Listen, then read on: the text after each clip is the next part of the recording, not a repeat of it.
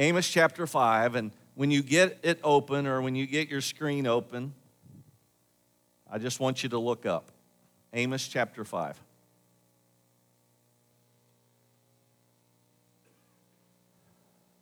Now I want you to bow your head.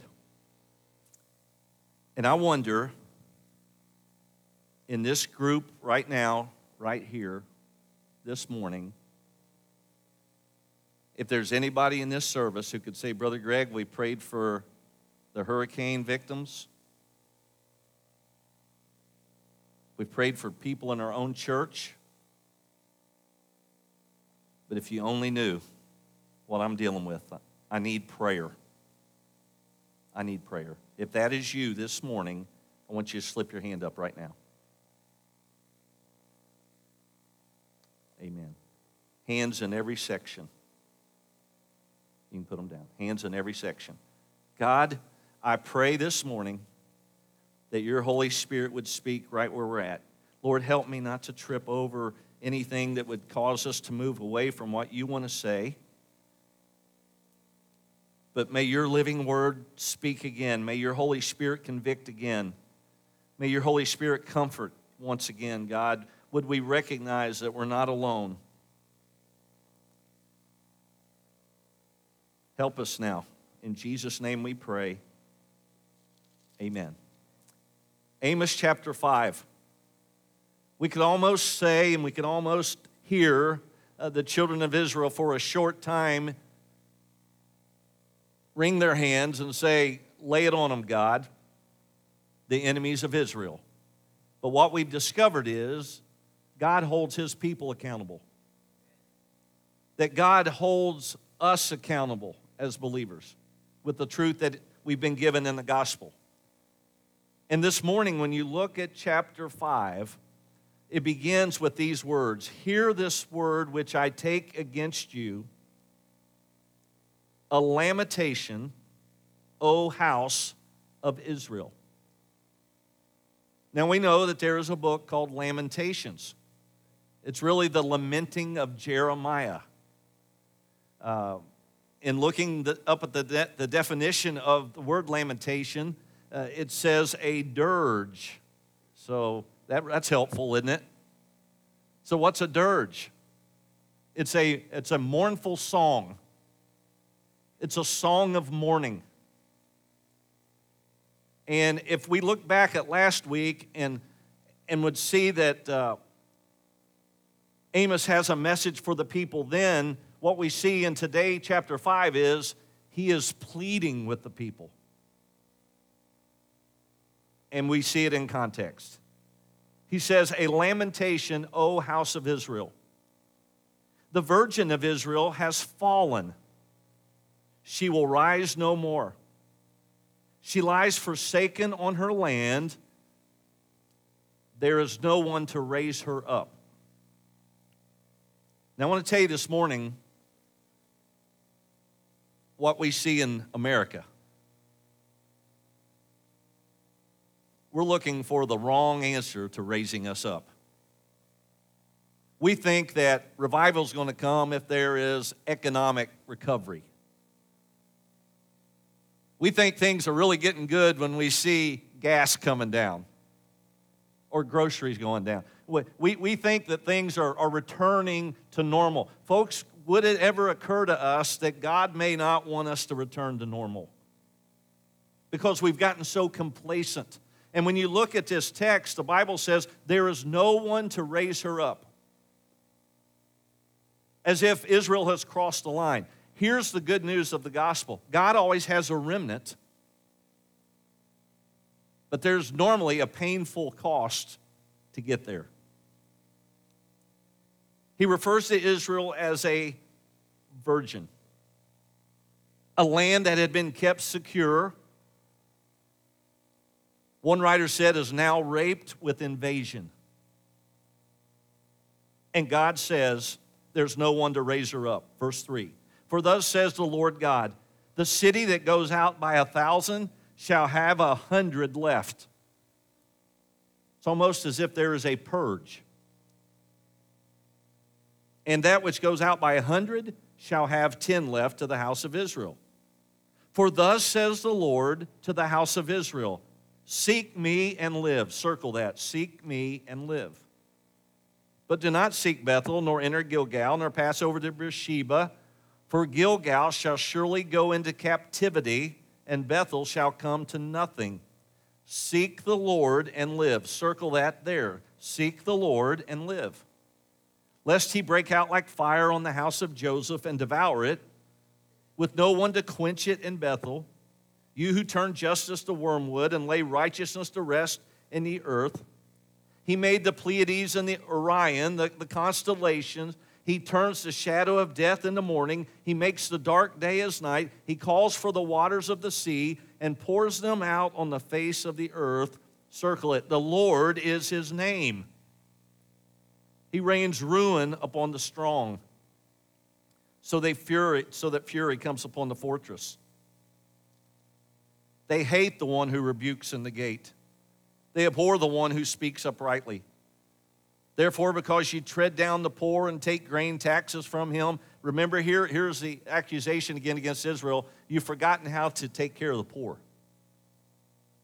And all of the blessings in your life, you've forgotten to meet needs of people.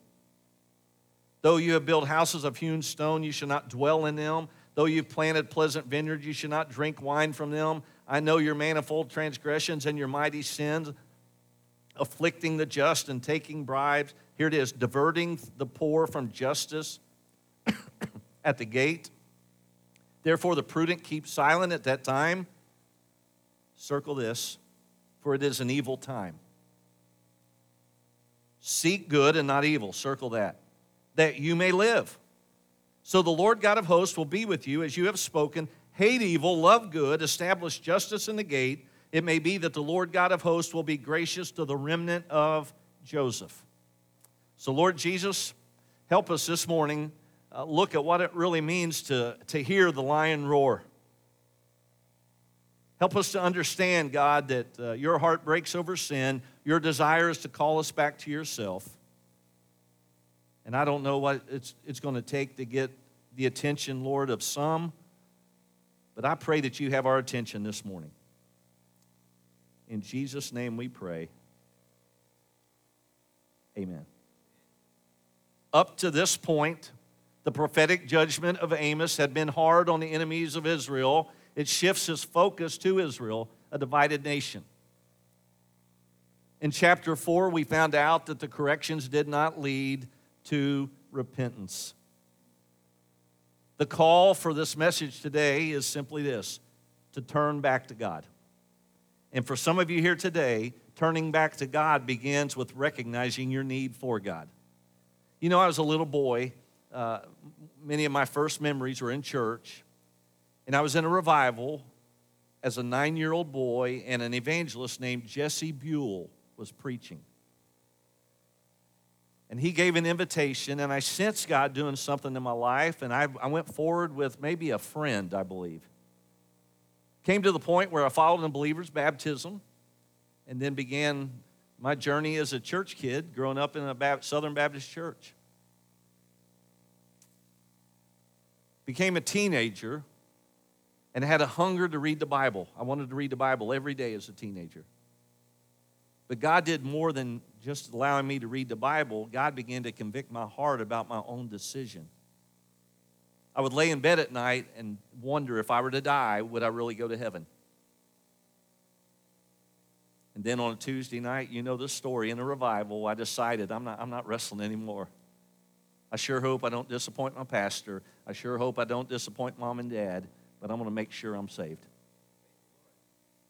gave the invitation. I came forward, got on my knees with Tommy Stevens, who was like their discipleship pastor, and invited Christ into my heart. 14 year old boy, long time ago, 46 years ago. For me, turning back to God meant turning to God. But for some of you here today that are Christians, and maybe long-time Christians, you've lost the joy, you've lost the fire, you've lost what it really means to have joy in serving the Lord. I mean, maybe church has become a duty for you and it's not been a blessing to you. It might be that God just wants to get our attention to to just come back to Him. To come back to Him. Uh, do you remember the old commercial that Burger King used to do about the Whopper? And I, I know that's a spiritual term there, but go with me, okay? What was their, their catch? Have it. Say it again. Have it. Okay, young people, that was a commercial, Burger King, Whopper, meaning that when you came in and ordered a hamburger, you ordered it the way you wanted it. Okay? I believe what we've done in America is we have created a gospel that serves your best interest. And what the message of Amos is, is God is a God of judgment, and you better get right with God, and you better get serious with God. And that may involve you turning back to Him. It's very easy for me. I don't know if it's easy for you. You ready for this? This one hurts me to tell you this. It's very easy for me sometimes to be judgmental. It is very easy for me to judge others and often judge others when they're going through a difficult time. Here's our prayer. Here's my prayer God, help me never to act better than anybody. Help me to love everybody. And God, as a husband, as a dad, as a papal, brother, son, and pastor, help me never to say something like this. That'll never happen to me. In our marriage, help me never to say, that'll never happen in our marriage. In our family, help me never to say, that'll never happen to my kids. That'll never happen to our grandchildren. Listen to me. Help me never to say, that'll never happen in this church. Folks, I'm telling you this morning only by the grace of God. And as Amos laments, he recognizes that there is no one now who's going to raise them up. There's no one who's going to fix the problem, that the judgment of God is coming. And I believe when we look at this passage, there are three things that God wants us to do when we think about this issue of revival. I mean, look at verse 4 Seek me and live. Verse 6 Seek the Lord and live. Verse 14 Seek good and not evil, that you may live. So, what's the first thing this morning? Number one, listen to the Word of God. Listen to the Word of God. That's the first step. The Bible says in Psalm 85, verses 6 through 8, Will you not revive us again, that your people may rejoice in you? Now, Amos knew what that was about. Look at verse 8, the last line. The Lord is his name. Psalm 85, verse 7 says, Show us your mercy, O Lord, grant us your salvation. And here it is and I will hear what the Lord God will speak. Will speak. Habakkuk says it this way I will stand my watch and set myself on the rampart. Habakkuk 2 1. And watch to see what he will say to me and what I will answer when I am corrected. Now, Friday night, Thursday was September 29th. That's the actual date. 44 years ago, it was Renee. We had our first date. We had a football game. It was really on a Friday, but it was on the 29th. And when we're able to help anybody in marriage, here's what I tell people our marriage is not perfect. Does anybody want to say amen about your marriage? It's not perfect but it's awesome. And here's what we've learned three things to say every day in your marriage. Get your pens out, man. Let's go right here. Number one, I'm sorry. For some of you, that is so foreign you don't even understand it. I'm sorry. Number two, you're forgiven. If you don't learn how to recognize when you mess up, and if you don't know how to recognize how to give grace to your spouse when they mess up, you are destined for a long journey. And then number three is tell them you love them every day. You say, well, Brother Greg, um, I, I used Wayne Clevenger in the first service. And since he's not here, I just feel led to lead, use him again. Uh, I said it'd be like Wayne and Betty. They've been married a long time 53 years, I think. And Wayne said he told Betty he loved her the day they got married, and if anything changed, he'd let her know. Hey, I want to tell you something. We need to hear it, do we not? We need to hear it. Isn't it a blessing when your grandkids or little kids in the church grab you and they, they, they, they you know, it's just as natural as can be. But for some of you, let's look at me, listen to me. You've not said those words to your spouse in a while. And for everybody that's sitting here who's lost their spouse, I guarantee you, you're saying, Oh, how I wish I could hear it one more time. But you know what? I'm going to add a fourth one that Renee has taught me over all these years. You ready? Write it down. Number four. Fourth one. What, what, are the, what are the three things? Let's review. Okay, horrible participation. One, two, three. I'm sorry. Number two. Number three. Okay, add this one. I've learned this one over the over the. No, you're not always right. Can you, can you believe she told me that? You're not always right. How did I respond to that? Yes, dear, I recognize that. Folks, I'm telling you, when you recognize the Word of God, it will draw us. And I love the fact that the Old Testament says, and, I, and I'm going to I'm going to answer, and I'm going to think about what I'm going to answer when I'm corrected. That's what Habakkuk says. The Bible says in Hebrews chapter 12, verse 25, See that you do not refuse him who speaks. For if they did not escape who refused him who spoke on earth, much more shall we not escape if we turn away from him who speaks from heaven. And how does God speak to us? Through his word. Listen to the word of God. Israel had become spiritually arrogant. They thought that all this stuff they were doing actually pleased God somehow. Um, let me, let me, I believe this is an indicator of Christ has really changed your life, of how you treat people that can absolutely do nothing for you. No angle, nothing in return, but how do you treat people? Israel had become spiritually arrogant. And let me, let me give you some descriptions of spiritual arrogance. Here's the first one. A spiritual, spiritually arrogant person doesn't care about lost souls. You don't care about lost souls. You've forgotten the fact that when people die, they really go somewhere. That eternity is waiting, and it's one of two options. Uh, there are some people that think when you die that you're going to get right with God in the afterlife. Folks, you get right with God now, and the afterlife will take care of itself. Spiritual, arrogant people uh, don't make worship a priority. We just began First Connection, week one, point one. Worship the Lord God with everything we have. And if we do that, when we leave, we've hit the target. We've hit the target.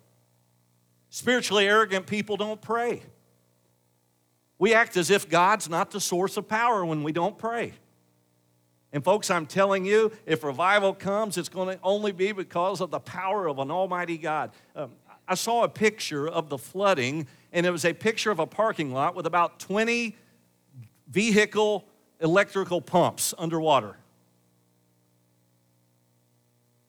I'm telling you, for a person who needs power and electricity's out, and the only answer is electricity, and you don't have it, you're in trouble. But by the grace of God, we recognize this morning that there's spiritual power in Jesus Christ and the Holy Spirit's alive and well. And as crazy as the world seems, the Word of God says there's hope in Jesus Christ. I love the old hymn, Marcia. My hope is built on nothing less than Jesus' blood and righteousness. I love that. But also, spiritually arrogant people aren't good team players. They're not good team players. Israel thought what they were doing was actually pleasing to the Lord. And in this passage, Amos says, You're done. There'll only be a remnant. So, the first thing we need to do this morning is listen to the Word of God. Amen, church? Number two, the second plea was to return to the Lord. Return to the Lord. It means to change our thinking. It means to make some decisions because over and over you see this. Verse 4 Seek me and live. Seek me and live. Verse 6 Seek the Lord and live. What's his name? Verse 8 The Lord is his name. Verse 14 Seek good and not evil that you may live. The second plea was return to the Lord, to seek the Lord. Now, when we're living a life of disobedience, we've got some things backwards. One of them is we we have a distorted view of who God is when we live a life of disobedience, as if God somehow is going to sweep our sin under the rug. We have a distorted view of sin that doesn't break the heart of God. We have a distorted view of life that we can be happy as a believer while living in sin. Well, according to Amos, he says, Seek God. Seek God, seek God, seek God, and live. I, I love living in Preble County in the fall.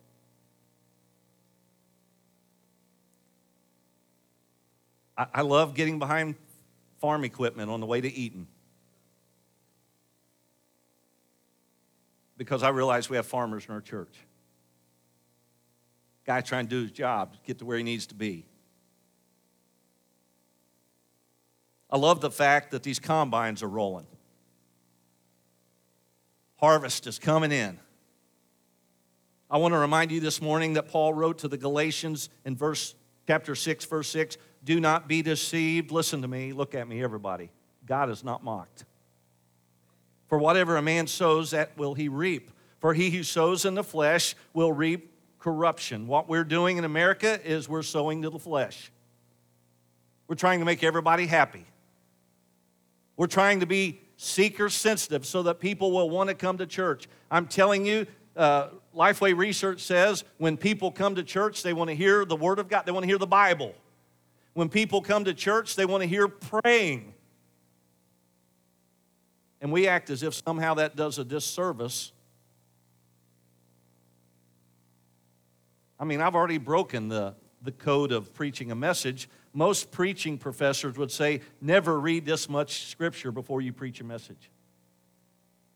Well, I'm here to tell you this morning all we have is the Word of God. All we have is the Word of God. And, and then Paul goes on to say, And let us not grow weary while doing good, for in due season we shall reap if we do not lose heart. And then in verse 10, he says, and, and let's, as we have the opportunity, let us do good to all, especially to those who are in the household of faith. You know, the Bible says in Psalm 1 1, blessed is the man who, not, who walks not in the counsel of the ungodly, nor stands in the path of sinners, nor sits in the seat of the scornful. God has never made it complicated for man to come to him. Complicated was the Old Testament system, where God was separated behind a curtain, and there was only one high priest who could go there and plead for you and, and go through these rituals over and over again. And when Jesus died on the cross, the, the, the veil of the temple was rent in two, torn open. John Phillips says it's as if God is now saying, Welcome, come on in. And, brothers and sisters, you are welcome by the blood of Jesus Christ. By the blood of Jesus Christ. God's never made it complicated. Kyle Idleman, in a Bible study called AHA, A H A, it's the story of the prodigal son. Some of you went through that with us. And he said there are three stages along the way for the prodigal son that really needs to take place in our life as well. What do you mean? Well, first of all, the first A is awakening. And that's what the prodigal son had. He had an awakening that everything he took and left home and squandered, and now he's recognizing that home wasn't so bad and that his father's servants are in better shape than he is. You see, an awakening will lead to honesty. That's the H, A H. It leads to honesty. And he recognizes, I've messed up, I've blown it. But just like Amos, seek me and live, seek me and live three times, there has to be action. What did the prodigal do? He went home. He even rehearsed his speech. And the father is looking across the field, and he's been waiting for him the whole time. I mean, who do you see in the, in the story of the prodigal son? Do you see yourself as a prodigal? Do you see yourself as a father? I, am telling you, the, uh, the forgotten villain in that whole story is their self righteous brother. Because he felt slighted. He felt like, I, I never caused you any trouble, Dad, and you never thrown me a party. And the father rightly answered, I haven't needed to. You've been here, I've given you everything. I've given you everything. Here's my prayer uh, God's not made it complicated for us to come home. God, give me an appetite, give me a hunger. Give me a hunger for the Word of God. Give me a hunger for worship. I mean, the older I get, I don't have to get harder. God, soften me for the things that are important to you. And when it comes to sin in my life, just like the prodigal, God doesn't just want us to run to Him with sin. Here it is, Lord. He doesn't just want us to run to Him with our sin, He wants us to hate it as much as He does and to run from it. So, for that, in my life, I need help. How about you? I need God to help me, I need God to give me strength. So listen to the word of God, return to the Lord. There's a third one we see in this text do what is good. Do what is good. Verse 14 says it's an evil time at the end of 13. Would you all agree with me this morning? It's an evil time in which we live. You just watch, you just watch what happens. You watch uh, how people will take advantage of, of uh, broken out shop glass and open doors and, and things that aren't theirs. We live in an evil day. But the Bible says, seek good and not evil, that you may live. Here is the charge from Amos after all of the judging, all of the, all of the harsh uh, prophetic word of judgment. He says, Do what is good. Follow up your seeking God. You ready? With living it. Don't just seek Him, live it. Be changed from the inside out. You'll say, Well, Brother Greg, I've got an issue. Romans 3:10. There's none righteous, no, not one. There's none that understandeth. There is none that seeks after God. God, help me. Help me. Draw me. Call me for your glory. So, three times in this passage, Amos says in four, Seek me and live. In six, Seek the Lord and live. And then 14, one more time. Seek good and evil, that you may live. So, Amos just puts it right on the, low, the bottom shelf for you to take. Here it is. Make it easy. Pick whatever you want. Bible has a lot to say about seeking the Lord. Deuteronomy chapter 4 verse 29, but from there you will seek the Lord your God and will find him if you seek him with all of your heart and with all of your soul. Have you ever misplaced your keys? Oh, I've misplaced my church keys. I mean, the lifeline is on that lanyard. Only to find that you've been walking around with them in your pocket. Or they're right there where, where you should have seen them the whole time. And you have to be reminded listen to me, the Bible says in Jeremiah 29 13, and you will seek me and find me when you search for me with all of your heart. There's something about seeking, and there's something about being all in. Isaiah 55 3 Incline your ear and come to me, hear, and your soul shall live. I love that. Verse 5 says, But do not seek Bethel, nor Gilgal, nor pass over to Beersheba. For Gilgal shall surely go into captivity, and Bethel shall come to nothing. Make sure we understand something. We're to seek the Lord, not a place. Not a place. You might be equating your salvation with, with a place uh, uh, and an emotional experience. Friend, I'm telling you, when you, you recognize you have your own aha moment that you're lost and in great need, I'm telling you, God will meet you there and make no mistake. You will recognize that it's the Lord God Himself that's doing the changing, not a place. When you look at the rest of this chapter, uh, you see some things.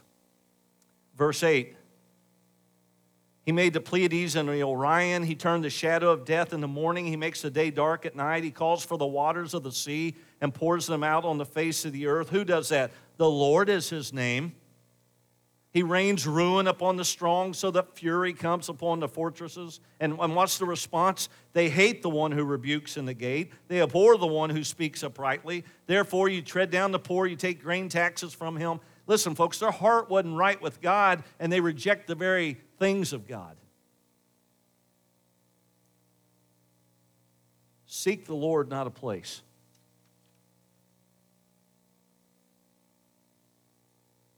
They were combining worship of pagan gods with the worship of Almighty God and thinking that would suffice. When you look at Amos chapter 5, they absolutely thought they were pleasing God by what they were doing.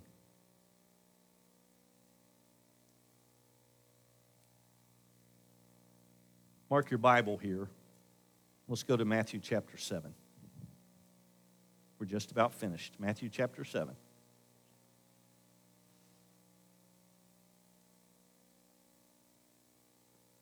Matthew chapter 7, verse 21. This is the end of what we would call the Sermon on the Mount.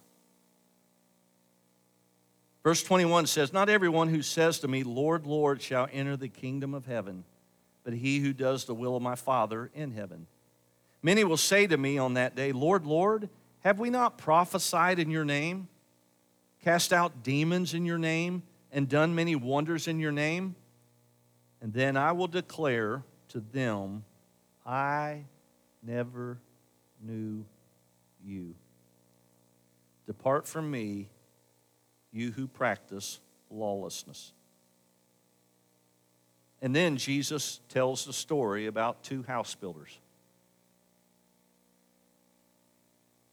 One built on the solid rock, the right foundation, and a storm came and the house stood.